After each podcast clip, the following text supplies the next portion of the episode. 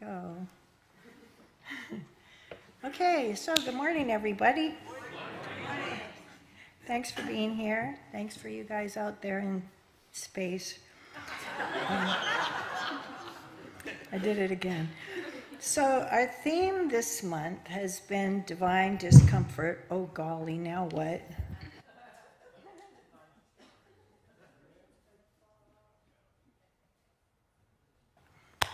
And it's my job or my pleasure to wrap it up, make sense of the whole thing. So, in our first week, we had the owl in growth.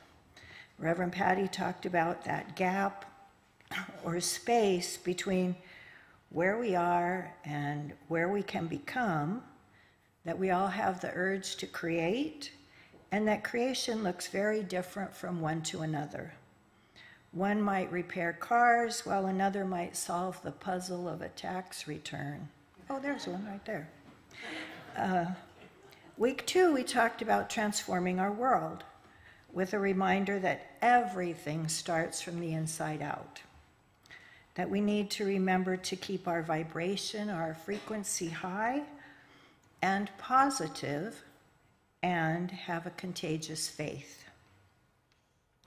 Last week we talked about the journey home, and that in the same way that our bodies are made up of cells, we are the cells of the universe. We're all created out of one thing, and we are returning to pure consciousness. So now what? Well, that's what I wanted to know. Now what? In the beautiful song that the choir just sang, the lyrics say, Think about God's love. Think about God's goodness. So this happened on the first week of the month where I'm on, on my way here. I saw all of the homeless folks that are hunkering down, and that really gets me. When something really gets me frustrated or super mad, my expression, I know this is already going to make you laugh, but my expression is that really frosts my pancakes. See, I knew it. So, homelessness is something that really frosts my pancakes. I know there's many causes that we want to support and, and that need our attention. There's gender equality and racial equality and voting rights and LGBTQ, our friends of other sexual orientations, body autonomy, homelessness, veterans issues, and so many others. Homelessness is one of the ones that gets my, me. First of all, I don't understand why we have homelessness. Sometimes when I mention the unhoused, I get strange comments. They seem strange to me. Oh, they want to be homeless. Really, would shelters be overflowing if people wanted to be homeless? Or, well, you know, they're mentally ill. And I agree that some folks that are on the streets maybe are mentally ill, but does that mean they don't deserve dignity and respect or proper care? There's one day a year that the city counts, or the county, I guess, counts the homeless people because it is a moving population, so they do it one day a year. And uh, last year there were 10,264 homeless people. There's one school district in San Diego that has 25% of the children are unhoused. Sorry, that gets me. That's a shocking number. And you can't say that children want to be homeless. Every time 10 people find a home, 16 people become homeless. People don't want to see homeless people out in their neighborhood. They don't want the solution in their neighborhood. And often they don't want to spend the money there either. But what if this one were your sister or your son or daughter? Then we'd do everything we could to help them. In some cultures, we wouldn't find many folks homeless because they take care of each other. They take in that troubled person until they can become stable or they get back on their feet. Here, we seem to be concerned that if I give something to help that one, I won't have enough. Did we all forget that we live in an abundant universe? In Matthew, there's a story of a king that separates two groups of people. And he says to the one group, I was hungry and you gave me food. I was thirsty and you gave me drink. I was a stranger and you took me in. I was naked and you clothed me. I was sick and you visited me. I was in prison and you came to me and they say, When did we see you hungry or thirsty or sick? And the king answers, Truly, I tell you, inasmuch as you have done it to the least of these my brethren, you did it to me. But then he says to the other group, I was hungry and you did not give me food. I was thirsty and you did not give me drink. I was a stranger, and you did not take me in. And they asked, When did you see me? When did we see you hungry or thirsty or a stranger? And he answers, Inasmuch as you did not do it for me, pardon me, inasmuch as you did not do it for one of the least ones, you also did not do it for me. Because we're all one, and we're all one of the one, whatever happens to one of us happens to all. Until we can see spirit in everyone, we're still learning on our journey. I want you to know that this talk is not particularly about homelessness. It's more about Spirit's love and Spirit's love for everyone. It's about compassion. The theme, as I mentioned for the month, is divine discomfort. I've often heard about divine discontent, and I started thinking about the difference. And for me, the answer is the divine discomfort is the feeling of knowing that something isn't right. The divine discontent, then, is the restlessness I feel when I want to do something and I don't know what to do. So that, that's a so now what moment. One answer is always start with prayer. You may have heard that before here. Start with prayer. Prayer, pray for the solution to be revealed. Pray for what is mine to do. Or pray for how can I serve. And then you do the thing that you're already good at. Maybe you're good at writing letters. Maybe you have the resources to send a donation. Maybe you make sandwiches or posters. Maybe you march for the cause. Now, here's a big red, red alert. Red alert. In the same way that our words have power personally, they have power for our causes and our activism as well. So it's very, st- still very important to be for something and not against. Okay, listen to these words I'm fighting for peace.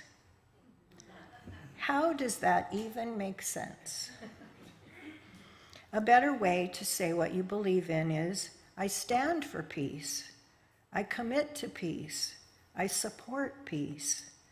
Or for any of our causes or injustices, I stand for women's rights. I stand for racial equality.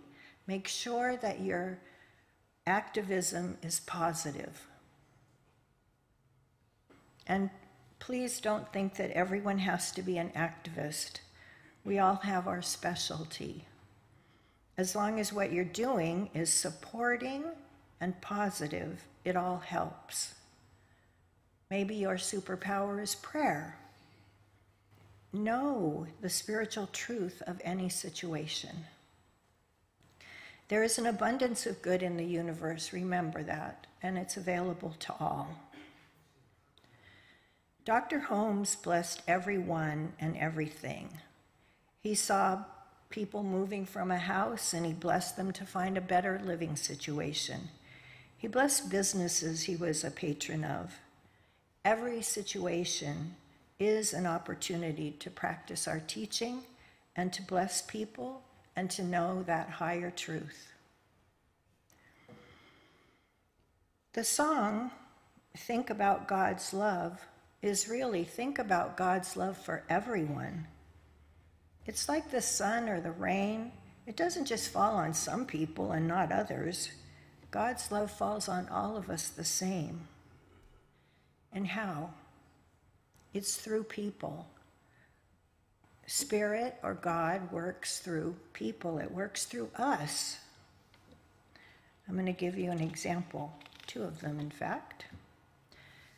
In, in 2016, 10,000 affordable housing units were removed to be replaced by upscale condos and so forth, leaving a very large group of people unhoused.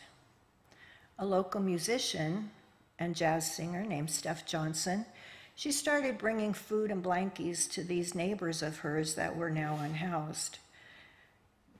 Then she met two people who helped her. One was a pastor at a very modest church who let her use some space there.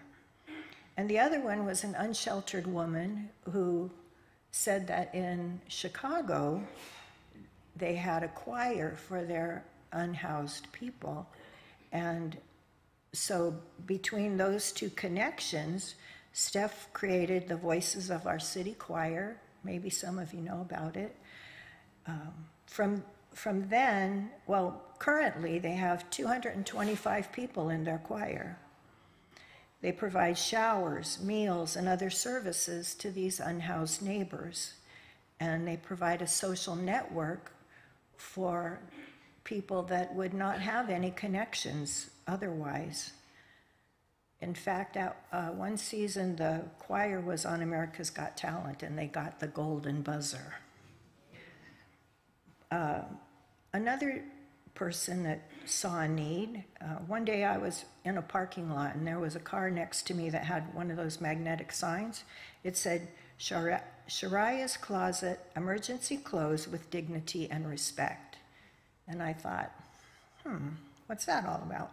So when I looked it up later, I saw that when people are leaving a situation like domestic violence, they leave and they have nothing or um, when they're leaving being homeless, there are agencies that provide them with furniture or maybe household items, but they don't provide for personal care items or clothes. When they're coming out of jail or some other kind of transitional housing, it's the same thing. So this gal had started collecting clothing and personal care items first just in her patio, but then when she was overflowing the patio, she met a gentleman who was, he helped her get a business plan and so forth. And he helped her move into a bigger space and then a second bigger space. So now she's on El Cajon Boulevard. She has um, clothes for men, women, teens, children, babies, and also personal care items and diapers and so forth. The reason I'm telling you this is just to show you that you don't always have to know what's next. Uh, you don't have to know how it's going to play out.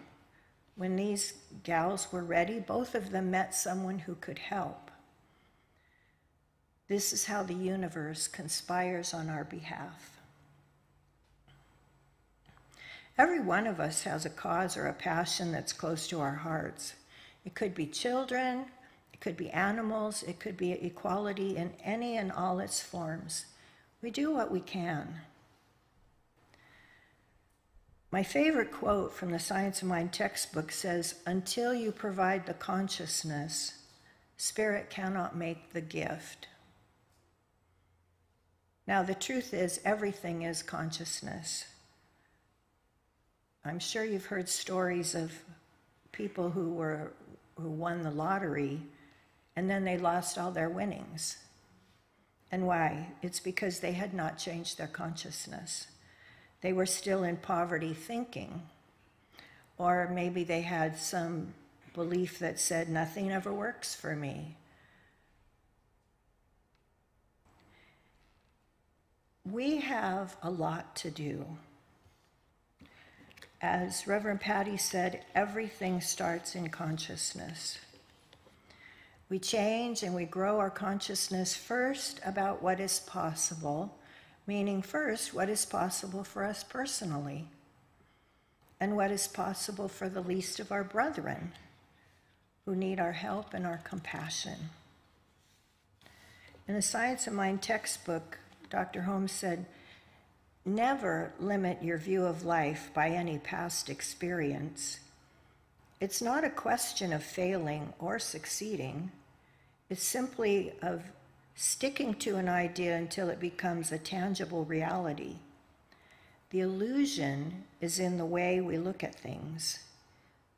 We have looked at poverty, degradation, and misery until they have assumed gigantic proportions. Now we must look at harmony, happiness, plenty, prosperity, peace, and right action until they appear. It can be hard to see the solution to so many of our situations, especially when we're surrounded by doom and gloom on the news and, and even in personal conversations like have you seen how high the rents are? And, you know, we have these conversations, but know that there is a solution. The truth is, we don't have to know, but Spirit does. So keep knowing that there is a solution and that it is life affirming and harms no one. Keep knowing that the power for good in the universe is stronger than anything else. And then when you get that nudge or that inspiration to act, do that thing. Because you never know where that action will lead, who might be who we might become acquainted with, or how that may be a stepping stone to something greater. To recap, when you get that so now what feeling, prayer first, know there's a solution, do the thing you can do and act on your intuition or your nudges. And always give or be love. I'm just going to close with this story. It's called The Most Beautiful Heart. One day, a young man was standing in the middle of the town proclaiming that he had the most beautiful heart in the whole valley. A large crowd gathered and they all admired his heart, for it was perfect. There was not a mark or a flaw in it. They all agreed it truly was the most beautiful heart they had ever seen. The young man was very proud, and he boasted more loudly about his beautiful heart. Suddenly, an old man appeared at the front of the crowd and said, Why, your heart is not nearly as beautiful as mine. The crowd and the young man looked at the old man's heart. It was beating strongly, but it was full of scars. It had places where pieces had been removed, other pieces had been put in. They didn't quite fit right, and there were several jagged edges. In fact, in some places, there were deep gouges where whole pieces are missing. The people thought, how can he say his heart is more beautiful? The young man looked at the old man's heart and saw it state, and he laughed. You must be joking. Compare your heart with mine. Mine is perfect, and yours is a mess of scars and tears. Yes, the old man said, yours is perfect looking, but I would never trade it with you. You see, every scar represents a person to whom I have given my love. I tear out a piece of my heart and I give it to them. And often they give me a piece of their heart which fits into the empty place in mine. But because the pieces aren't exact, I have some rough edges, which I cherish because they remind me of the love we shared. Sometimes I have given pieces of my heart away, and the other person hasn't returned a piece of their heart to me. These are the empty gouges. Giving love is taking a chance.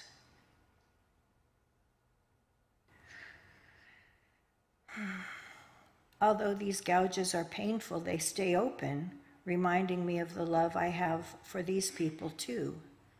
And I hope someday they may return and fill that space I have waiting.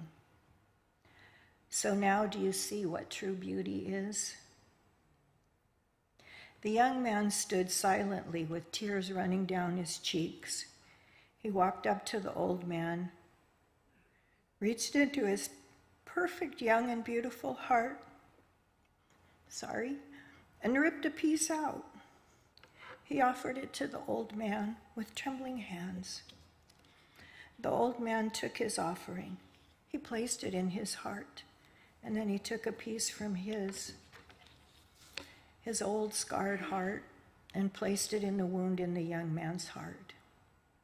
It fit, but not perfectly, as there were some jagged edges. The young man looked at his heart, not perfect anymore, but more beautiful than ever, since love from the old man's heart flowed into his. They hugged and they walked away side by side.